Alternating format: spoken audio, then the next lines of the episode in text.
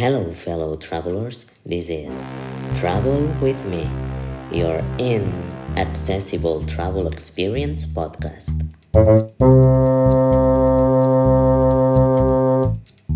If you enjoy the show and would like to be a part of it by sharing about your cities or telling us your accessibility horror stories, you can visit us at troublewithme.com or at Tabby Folk, your accessible travel community. And now, without further ado, welcome aboard and get ready to take off.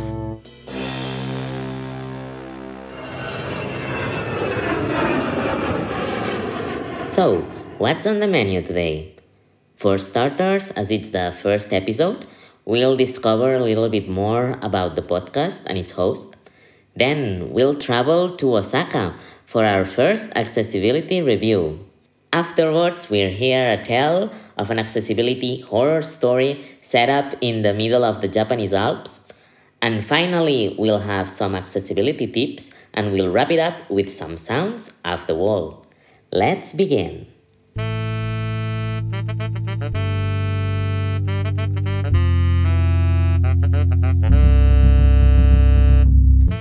Have you ever wanted to travel but you never really ventured far away from home, worried about your disability or some accessibility issues that may arise? Did you always want to make that great touristic experience more accessible to everyone? Have you ever wondered how's accessibility in other parts of the world?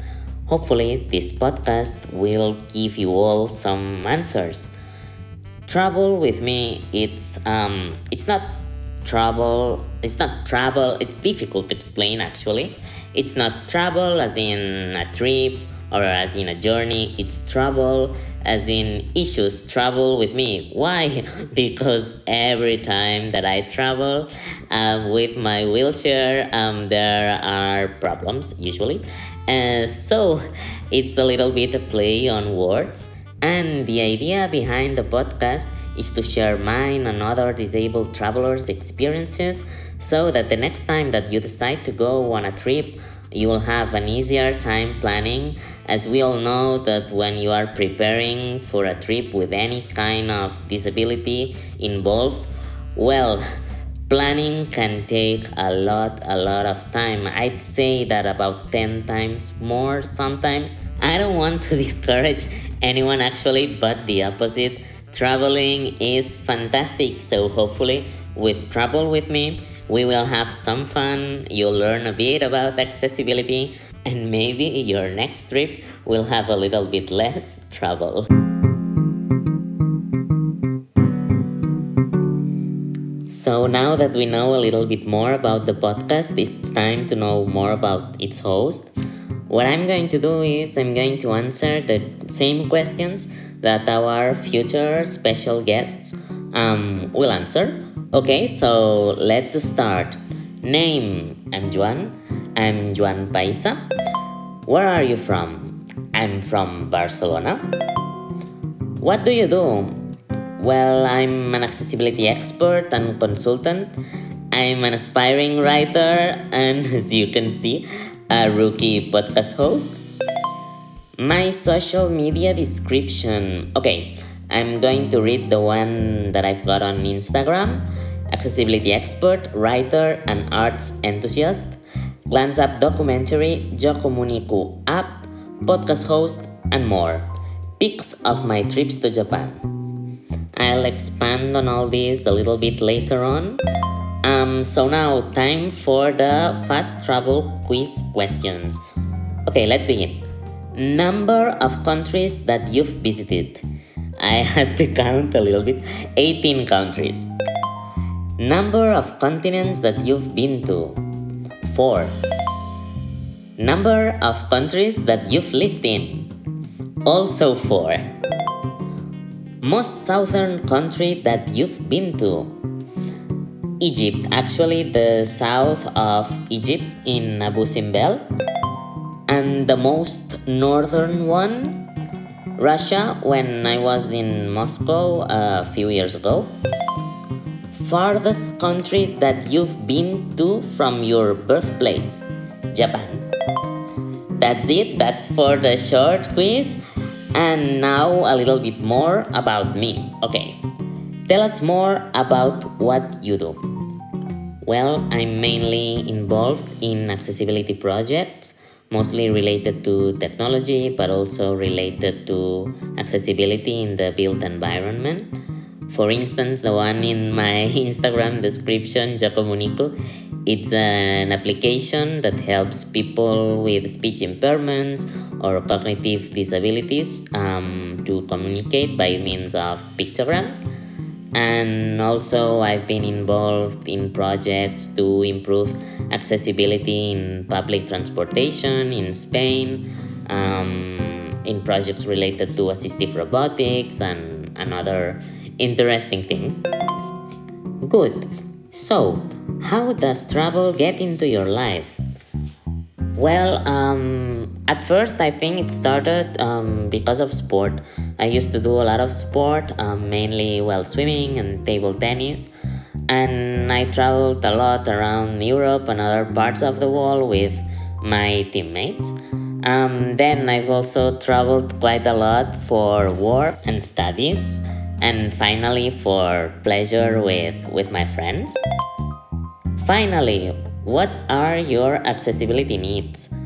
Well, I'm a little person, I'm one meter tall. I'm also a wheelchair user. Before, I used to walk with one crutch and then two crutches. So, the good part, well, at least in terms of accessibility, is that I can relate to wheelchair users, I can relate to people that have got trouble standing or walking long distances and also thanks to my work and my friends that we've traveled a lot together i'm also acquainted with visual hearing uh, cognitive sensory accessibility. And although the podcast in the city of the day section will focus more on physical and visual accessibility in other sections we'll talk about accessibility as a whole. That's it about me. Now the interview goes to questions on accessible travel.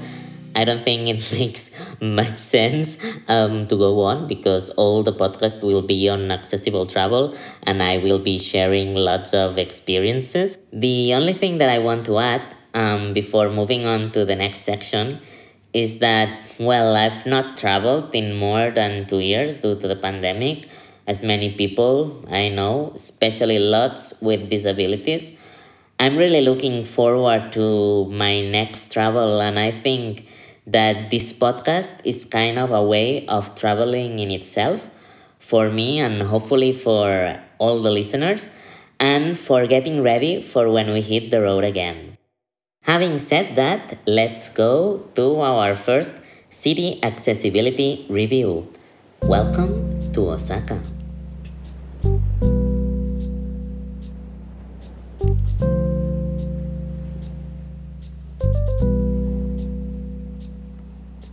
Osaka is the second largest metropolitan area in Japan, with more than 20 million people. It's also a bustling city that blends old and new in a chaotically charming way. It is also known for its tasty and affordable cuisine and for its steampunk vibes around Dotonbori Canal and Shinsekai District. Actually, is where the original Blade Runner movie was filmed.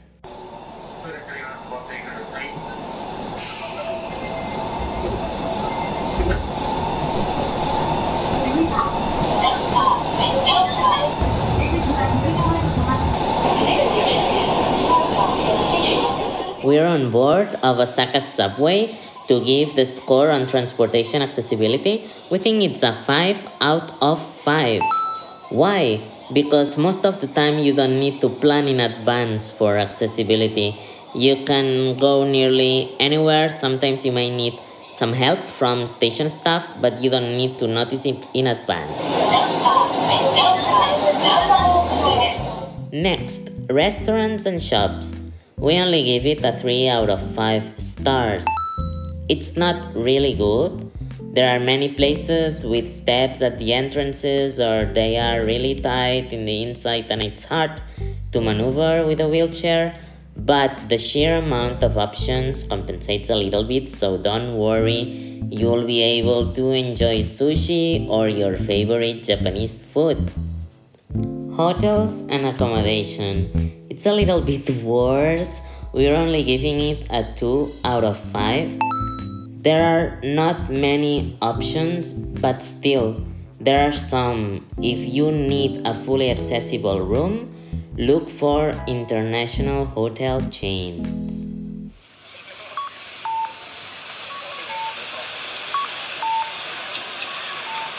Let's get back on the bright side. We are hearing Osaka's traffic lights. For streets accessibility, we're giving it a 5 out of 5 stars. I mean, carpets everywhere, there's a lot of tactile pavement and not just on crossings, but along all main streets, accessible traffic lights, flat terrain mostly, um, smooth surfaces, maintained pavement, and more. Tourist attraction general accessibility, quite good. We are giving it a 4 out of 5 stars. Touristic districts, skyscrapers, Osaka castles, and other attractions are all wheelchair accessible, except for the inside in some traditional buildings and gravel that you may find in some temples. The rest, you are good to go. And last but not least, getting there, we're also giving it 5 stars. No need to plan in advance for accessible transportation as all arrivals, airports, Shinkansen station have accessible and high frequency options to get to the city center. With this, we have reached the end of the report. As you have seen, Osaka is a really accessible destination except for accommodation which requires a little bit of planning ahead, but the rest is mostly accessible. For that, our overall score is 4 out of 5 stars. This was just a summary. If you want to have access to the full accessibility review of the city, you can visit our website troublewithme.com or you can go to Tabifolk community and download it from there. And now we are going to the next section, but we are staying in Japan for our accessibility horror story.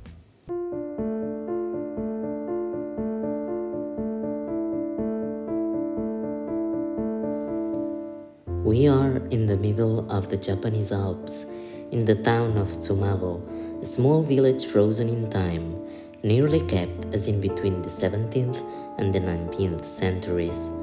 This was a weekend trip to visit some post towns along the route that connected Tokyo and Kyoto at the time. After a night spent in Nakatsugawa, small city at the door of the Alps, I took an accessible bus to Magome, my first stop. Before going, I had checked for potential accessibility issues and I was ready for some challenges. The first one, the main street of Magome, a really steep slope paved with an even stone, although with a 1 meter wide tiled path at the center. My power assist device handled the slope along the path on its way up but I thought that I'd better find another way down, as the slope might be too steep for my hands to break. My power assist only pushes forward, so I have to handle steering, braking, and going downhill. Anyway, after a nice climb, I reached the top. There, my power assist behaved odd for a few moments. I restarted it and it got fixed. I gave it no more thought and continued. Then I took another bus. This one was not accessible. Luckily, the bus driver gave me a hand with the wheelchair and I managed to climb the stairs on my own and sat on a regular seat while holding the chair in place as we hit the windy road. We got to Tsumago and there I spent a day to remember. Instead of staying on the main streets, I wandered around enjoying the warmth of the sun, the sound of the trees, and the freshness of the air. Again, I noticed that the assistive device was behaving odd, and I thought that it may have been due to the lifting on and off the bus, not the first time that it had happened. I stopped on a back street next to the river and fix the joint that attaches the device to the wheelchair. I don't usually enjoy doing handiwork, but the place, the atmosphere were just mesmerizing, and I could have stayed there till the sun went down. Nevertheless, the way back would take some time, and there was a bus to catch. I went back to the main streets and had lunch at a noodle restaurant. Good stuff. After lunch, though, my wheelchair stopped working at all. I restarted it once, twice, thrice, many times. I started breathing and looking at my surroundings, realizing that I was far from home. I started pushing towards the bus stop despite my arms not being ready for it. In my case, the power assist is not just an assist, but it's actually the power. Now it was just that weight. About 50 meters flat and the rest downhill, I got to the bus, got a hand from the driver, and climbed the stairs again, although way slower this time as my joints were feeling really achy. As the bus rode off, my head started racing. Rather than worried about the current situation, which was already pretty complicated, I worried about the future, meaning how would I be able to keep living in Japan without being able to move around? How would I go to the grocery store, or even more? How would I go to my language school, as I could not miss more than 10 days without losing my visa and the ability to keep living in the country along with it? We got to Magome. I couldn't face the steep street to go back to the other bus, so I took the road surrounding the village, still downhill, actually the only way that I could manage without my power assist, but milder. On the way down, I was really hailing for every single curb cut that allowed me to cross smaller streets and keep on the sidewalk. After a 20 minute descent and a never ending 50 meter flat terrain, I reached the bus stop. After getting to Nakatsugawa, there was still the 200 meters to the hotel. It took me 30 minutes. The 100 meters slightly uphill way to the convenience store to get dinner, 30 minutes more. And then the way back, though that was just 5 minutes. Downhill, remember? Finally, I took some painkillers and I slept.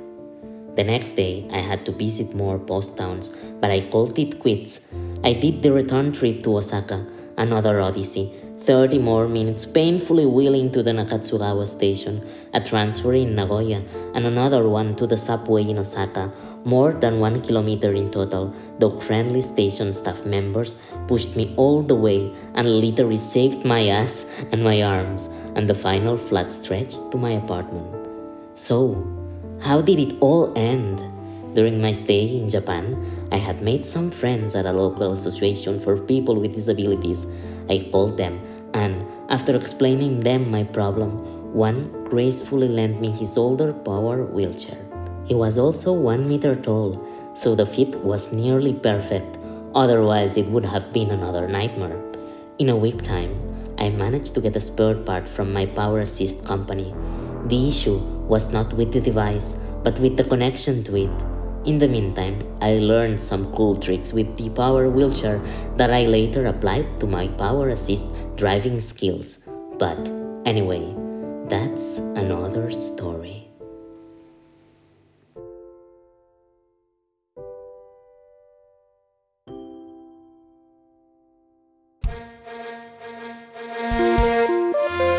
So we've reached the end of the story, and with that, we've gotten to the tip of the day. But before, if you enjoyed the story, and would like yours to be part of our podcast, please visit us at troublewithme.com and share your accessibility horror story with us. Now, as promised, here is the tip of the day.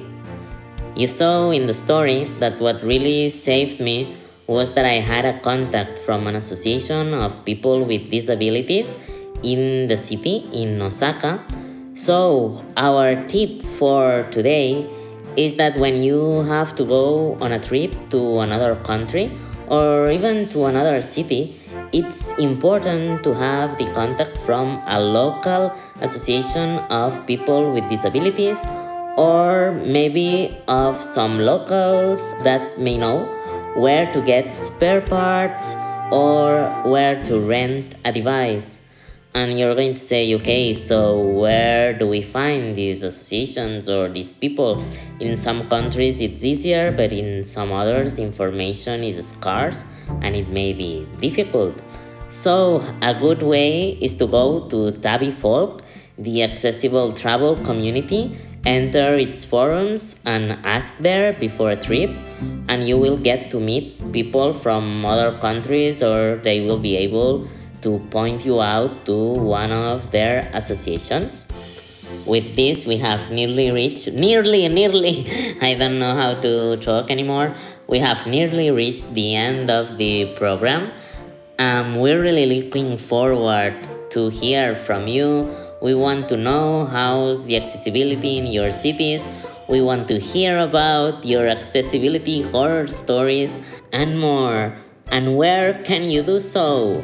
At troublewithme.com or at Tabby Folk. Travel as in issues, problems, not as in travel, okay, not as in a trip or a journey. And what journeys will we have in store in our next episode? We are going to go to New York and we'll have two new sections. Um, today's attraction, where we'll go to the Niagara Falls and we'll hear some accessibility news where we'll learn some pretty cool stuff from Minnesota and also from Australia.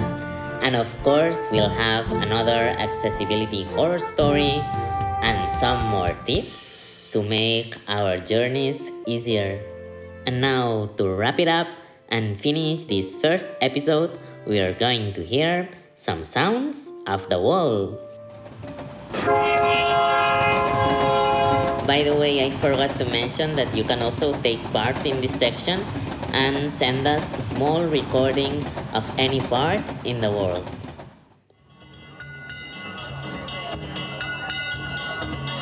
So, what's the first sound for today? Actually, this is Osaka. It's the Tenjin Matsuri, which is one of the three most important festivals in Japan. This is one of its parades.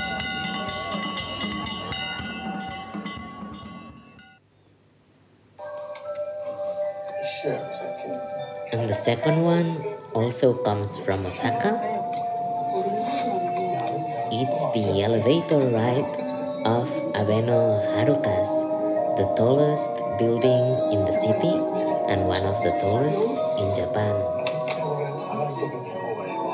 With this soothing sound, we are going to say goodbye, have a good day, and see you next time, fellow travelers.